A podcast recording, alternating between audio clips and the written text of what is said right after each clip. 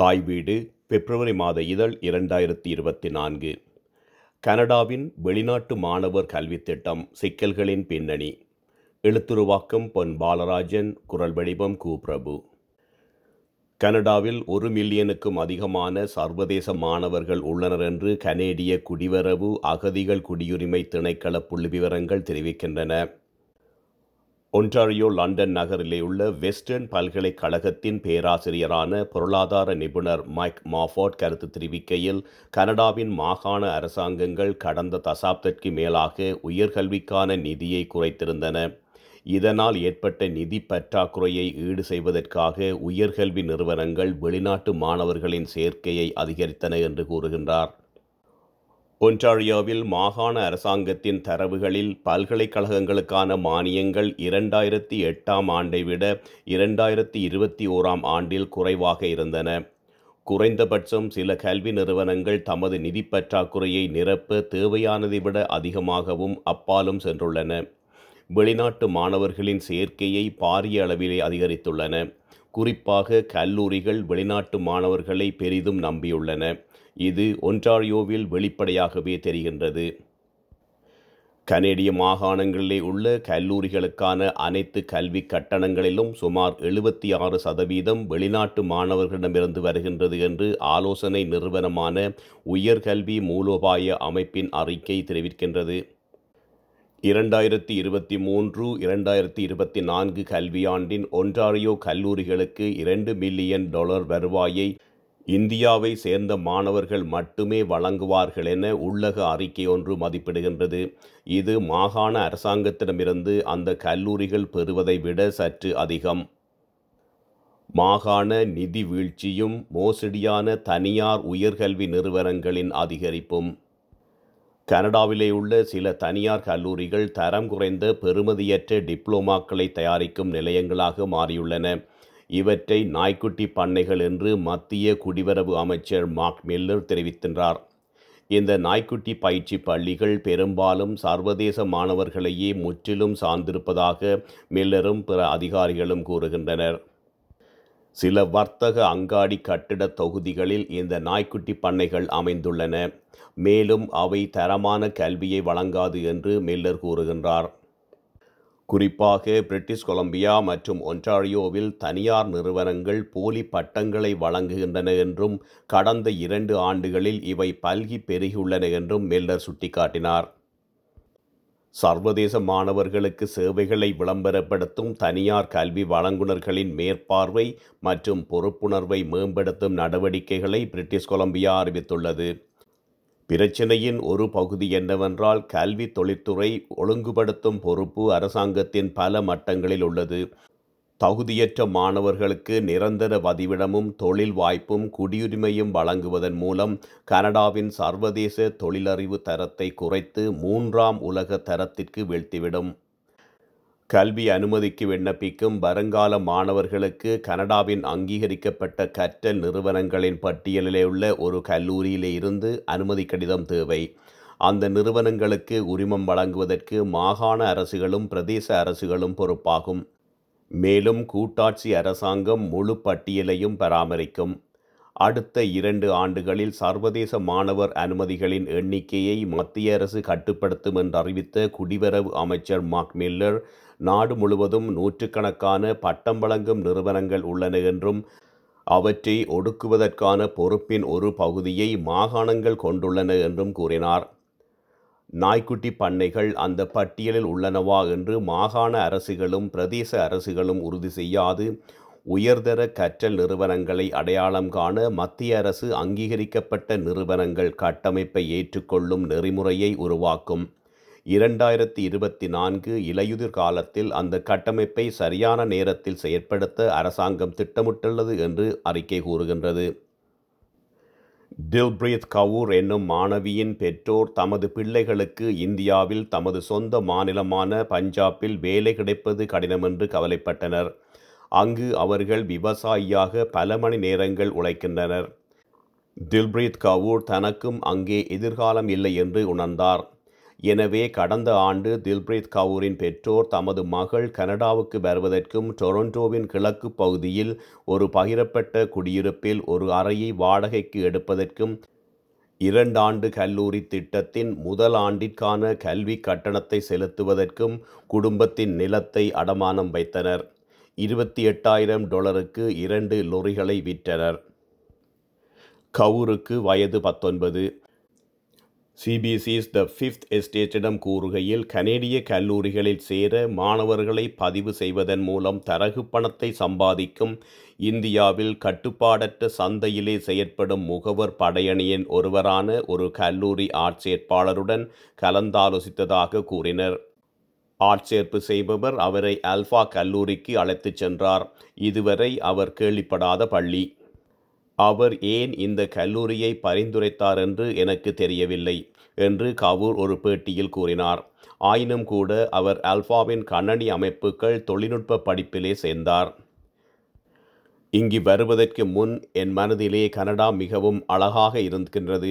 நான் இங்கு வரப்போகின்றேன், நன்றாக சம்பாதிக்கப் போகின்றேன், ஒரு வாழ்க்கையை வாழப்போகின்றேன், வார இறுதி நாட்களில் வேடிக்கையாக இருக்கப் போகின்றேன் என்று எண்ணியிருந்ததாக அவர் கூறினார். நான் இங்கு வந்தபோது அது வித்தியாசமாக இருந்தது, அது முற்றிலும் மாறுபட்டது. ஒன்டாரியோவில் வெளிநாட்டு மாணவர்களின் எண்ணிக்கை அதிகரித்து வருகின்றது. கவுர் போன்றவர்கள் இந்தியாவிலிருந்து வருகின்றார்கள். அங்கு அவரை போன்ற கிராமப்புற குடும்பங்களின் ஒரு மகள் அல்லது மகனின் கல்விக்கு பணத்தை செலுத்துவதற்கு போதுமான பணத்தை திரட்ட பண்ணையை அடமானம் வைப்பது சாதாரணமானதல்ல. அவர்கள் இறுதியில் ஒரு கண்ணியமான வேலையை பெறலாம் என்றும் கடனை திருப்பி செலுத்த வீட்டிற்கு பணத்தை அனுப்ப முடியும் என்றும் நம்பி கனடாவின் நற்பெயர் மற்றும் நிரந்தர பதிவிடத்தை பெறுவதற்கான வாய்ப்பினால் ஈர்க்கப்பட்டு பல்லாயிரக்கணக்கான வெளிநாட்டு மாணவர்கள் பல்கலைக்கழகங்கள் மற்றும் கல்லூரிகளுக்கு செல்கின்றனர். ஆனால் கடந்த ஆண்டு நிலவரப்படி சுமார் இருபத்தி ஐயாயிரம் மாணவர்கள் ஒன்டாரியோவிலே உள்ள தனியார் தொழில் கல்லூரிகளாலே கவர்ந்தெழுக்கப்பட்டனர். அவை பொது கல்லூரிகளுடன் கூட்டுச் சேர்ந்துள்ளன. சர்வதேச மாணவர்களின் அதிக கல்வி கட்டணத்தை நம்பியிருக்கும் கல்லூரிகள் பொதுவாக ஒரு உள்நாட்டு மாணவர் செலுத்துவதை விட நான்கு முதல் ஐந்து மடங்கு கட்டணத்தில் அரசாங்க விதிகள், மாணவர் நல்வாழ்வு அல்லது அடிமட்டத்திற்கு அப்பாற்பட்ட எதையும் பொருட்படுத்தாமல் அந்த கல்லூரிகள் மாணவர்களை உண்மையான அல்லது மெய்நிகர் வகுப்பறைகளில் அடைத்து வைக்கின்றனர் என்று விமர்சகர்கள் தெரிவிக்கின்றனர்.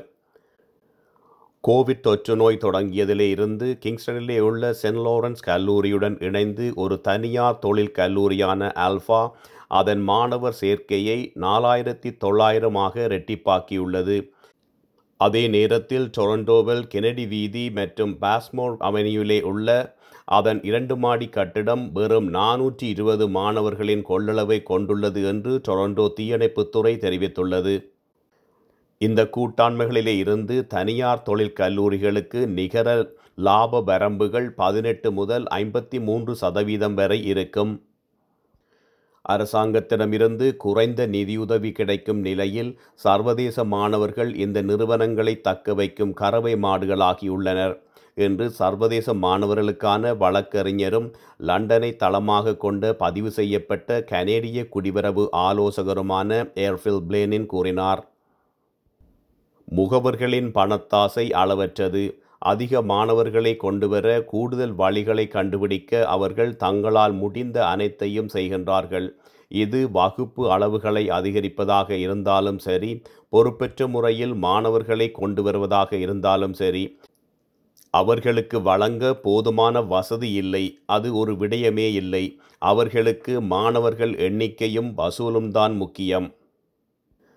ஆட்சேர்ப்பு செய்பவர்கள் கேள்விக்குரிய வாக்குறுதிகளை முன்வைக்கின்றனர். கல்வி ஆட்சேர்ப்பாளர்கள் விவசாயிகளின் வயலிலே இருந்து வகுப்பறை வரை சங்கிலியின் முதற்படியை பிரதித்துவப்படுத்துகின்றார்கள்.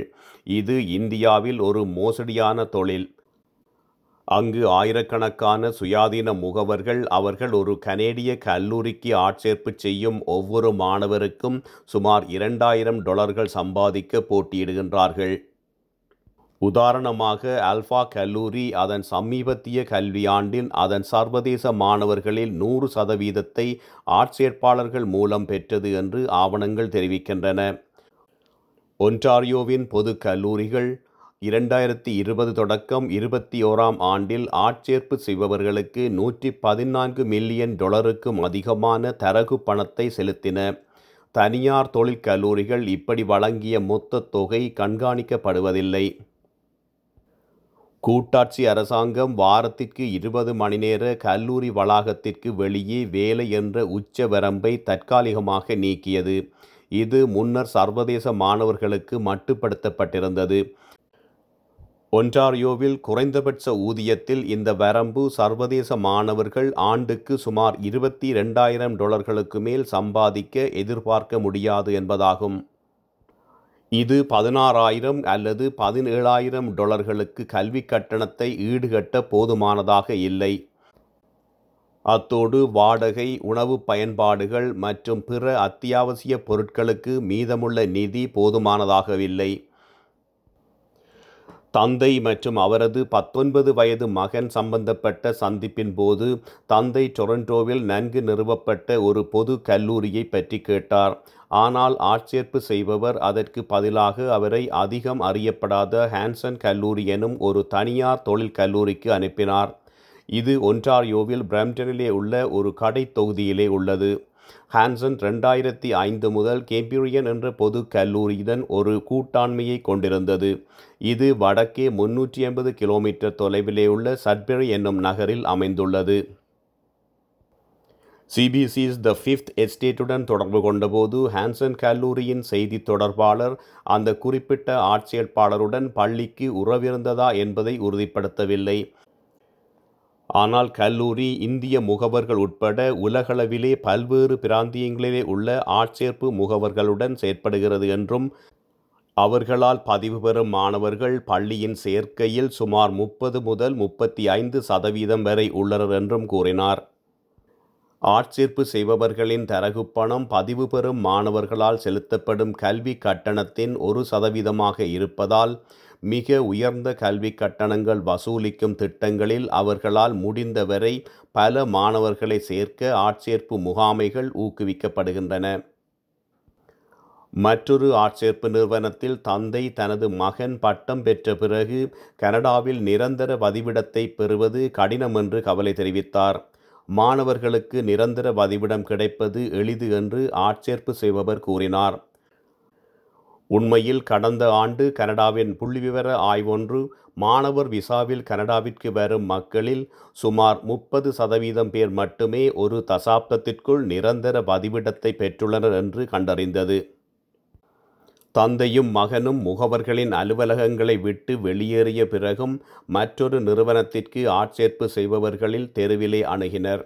அவர்கள் சேவைகளுக்கு குறைந்த கட்டணம் வசூலிப்பதாகவும் அதிக தனிப்பட்ட உறவை வழங்குவதாகவும் முன்வந்தனர். சமீபத்திய ஆண்டுகளில் ஒரு புதிய வகை ஆட்சேர்ப்பு தோன்றியுள்ளது. கனடா, ஆஸ்திரேலியா மற்றும் சிங்கப்பூரிலே உள்ள பல கல்வி தொழில்நுட்ப நிறுவனங்கள் கனடா, அமெரிக்கா, இங்கிலாந்து, ஆஸ்திரேலியா மற்றும் அயர்லாந்திலே உள்ள ஆயிரக்கணக்கான தேர்வாளர்கள் மற்றும் கல்வி நிறுவனங்களுடன் பிற நாடுகளிலே உள்ள மில்லியன் கணக்கான சாத்தியமான மாணவர்களை இணைக்க இணையதளங்களை உருவாக்கியுள்ளன. ஆனால் சர்வதேச மாணவர் வழக்கறிஞரும் குடிவரவு ஆலோசகருமான ஃப்ளேனி போன்ற விமர்சகர்கள் இந்த திரட்டி நிறுவனங்கள் என்று அழைக்கப்படுபவை கல்லூரிகளுக்கும் அவர்களுக்காக மாணவர்களை பதிவு செய்யும் ஆட்சேர்ப்பாளர்களுக்கும் இடையில் அதிக தூரத்தை ஏற்படுத்துகின்றன என்று கூறினார். பத்தாயிரத்திற்கும் அதிகமான துணை முகவர்கள் களத்தில் கல்லூரியுடன் எந்த நேரடி தொடர்பும் இல்லை. கல்லூரிக்கு அவர்களை தரம் பார்க்கும் திறனும் இல்லை. அவர்களின் வேலை அல்லது மாணவருடான நடத்தை, வாக்குறுதிகள், விளம்பரங்கள் ஆகியவற்றை மறுபரிசீலனை செய்யும் திறன் அவர்களுக்கு இல்லை என்று பிளேனி கூறினார். கனடாவுக்கு அதிக திறமையான குடியேறிகள் தேவை என்று மத்திய அரசு அறிவித்த பின்னர் பத்து ஆண்டுகளுக்கு முன்பு கனடாவுக்கு வரும் வெளிநாட்டு மாணவர்களின் எண்ணிக்கை உண்மையில் அதிகரித்தது என்று பிளேனி கூறினார். இரண்டாயிரத்தி இருபத்தி இரண்டாம் ஆண்டுக்குள் சர்வதேச மாணவர்களின் எண்ணிக்கையை மொத்தம் நான்கு லட்சத்தி ஐம்பதாயிரத்துக்கும் அதிகமாக இரட்டிப்பாக்க ஒரு மத்திய கூட்டாட்சி ஆலோசனை குழு பரிந்துரைத்தது. டிசம்பர் முப்பத்தி ஒன்று இரண்டாயிரத்தி பன்னிரண்டு நிலவரப்படி இந்த இலக்கத்தை தாண்டி ஆறு லட்சத்தி இருபத்தி ஓராயிரம் பேர் மாணவர் விசாக்களில் இருந்ததாக கூட்டாட்சி தகவல்கள் தெரிவிக்கின்றன. ஒன்டாரியோவின் கல்லூரிகள் மற்றும் பல்கலைக்கழகங்களின் அமைச்சு ஒரு பொது கல்லூரி அதன் தனியார் தொழிற்கல்லூரிகளின் கூடாரங்களில் ஒன்றில் பெறக்கூடிய சர்வதேச மாணவர்களின் எண்ணிக்கையை அதிகாரபூர்வமாக வரையறுக்கின்றது. இந்த ஒதுக்கீடு பொது கல்லூரியின் சொந்த வளாகத்தில் பதிவு செய்யப்பட்ட சர்வதேச மாணவர்களின் எண்ணிக்கையை விட அதிகபட்சம் இரண்டு மடங்காகும். ஆனால் மாகாண கணக்காய்வாளர் நாயகம் சமீபத்திய ஆண்டுகளில் பல கல்லூரிகள் அந்த வரம்புகளை மீறியுள்ளன. எந்த விளைவுகளும் இல்லை. நோர்த்பே நகரை தளமாக கொண்ட கனடோர் கல்லூரியின் தனியார் பங்குதாரர் கல்லூரியை விட எட்டு புள்ளி எட்டு மடங்கு சர்வதேச மாணவர்களை கொண்டிருந்தது. டிமின்ஸ் நகரிலே உள்ள நார்தர்ன் காலேஜ் என்னும் கல்லூரியில் இந்த விகிதம் எட்டு புள்ளி ஆறு ஆக இருந்தது. சென்ட் லாரன்ஸ் கல்லூரியின் வீட்டு வளாக சேர்க்கையுடன் ஒப்பிடும்போது ஆல்ஃபா கல்லூரி சுமார் நான்கு புள்ளி ஐந்துக்கு ஒன்று அல்லது அனுமதிக்கப்பட்ட விகிதத்தை விட இரண்டு மடங்கு அதிகமாக உள்ளது. குடிவரவு அமைச்சர் ஷீன் ஃப்ரேசர் கூறுகையில், சர்வதேச மாணவர் திட்டங்களில் பணம் சம்பாதிப்பதற்காக சில தனியார் தொழிற்கல்லூரிகள் தோன்றியுள்ளன என்று தான் நம்புவதாக கூறினார். சில தனியார் தொழிற்கல்லூரிகள் சர்வதேச மாணவர் திட்டத்தின் முதுகில் பணம் சம்பாதிப்பதற்காக மட்டுமே உள்ளன என்று நான் உறுதியாக நம்புகின்றேன் என்றார்.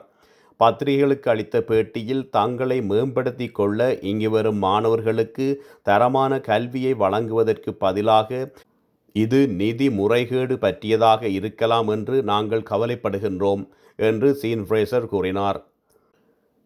கனடாவின் புதிய உயர்கல்விக்கான விசா கொள்கை மாணவர்களுக்கு கல்வியை வழங்குவதற்கும் கனேடிய சமூகங்களுக்கு நன்மை பயக்கும் வகையிலும் வடிவமைக்கப்பட வேண்டும். கனடாவின் கல்வி தொழில்நுட்ப உயர்தரத்தை மனதிலே வைத்திருக்கும் அப்பாவி மாணவர்களை நிதி ரீதியாக துஷ்பிரயோகம் செய்யக்கூடிய போலி நடவடிக்கைகளை அனுமதிக்கக்கூடாது. நன்றி.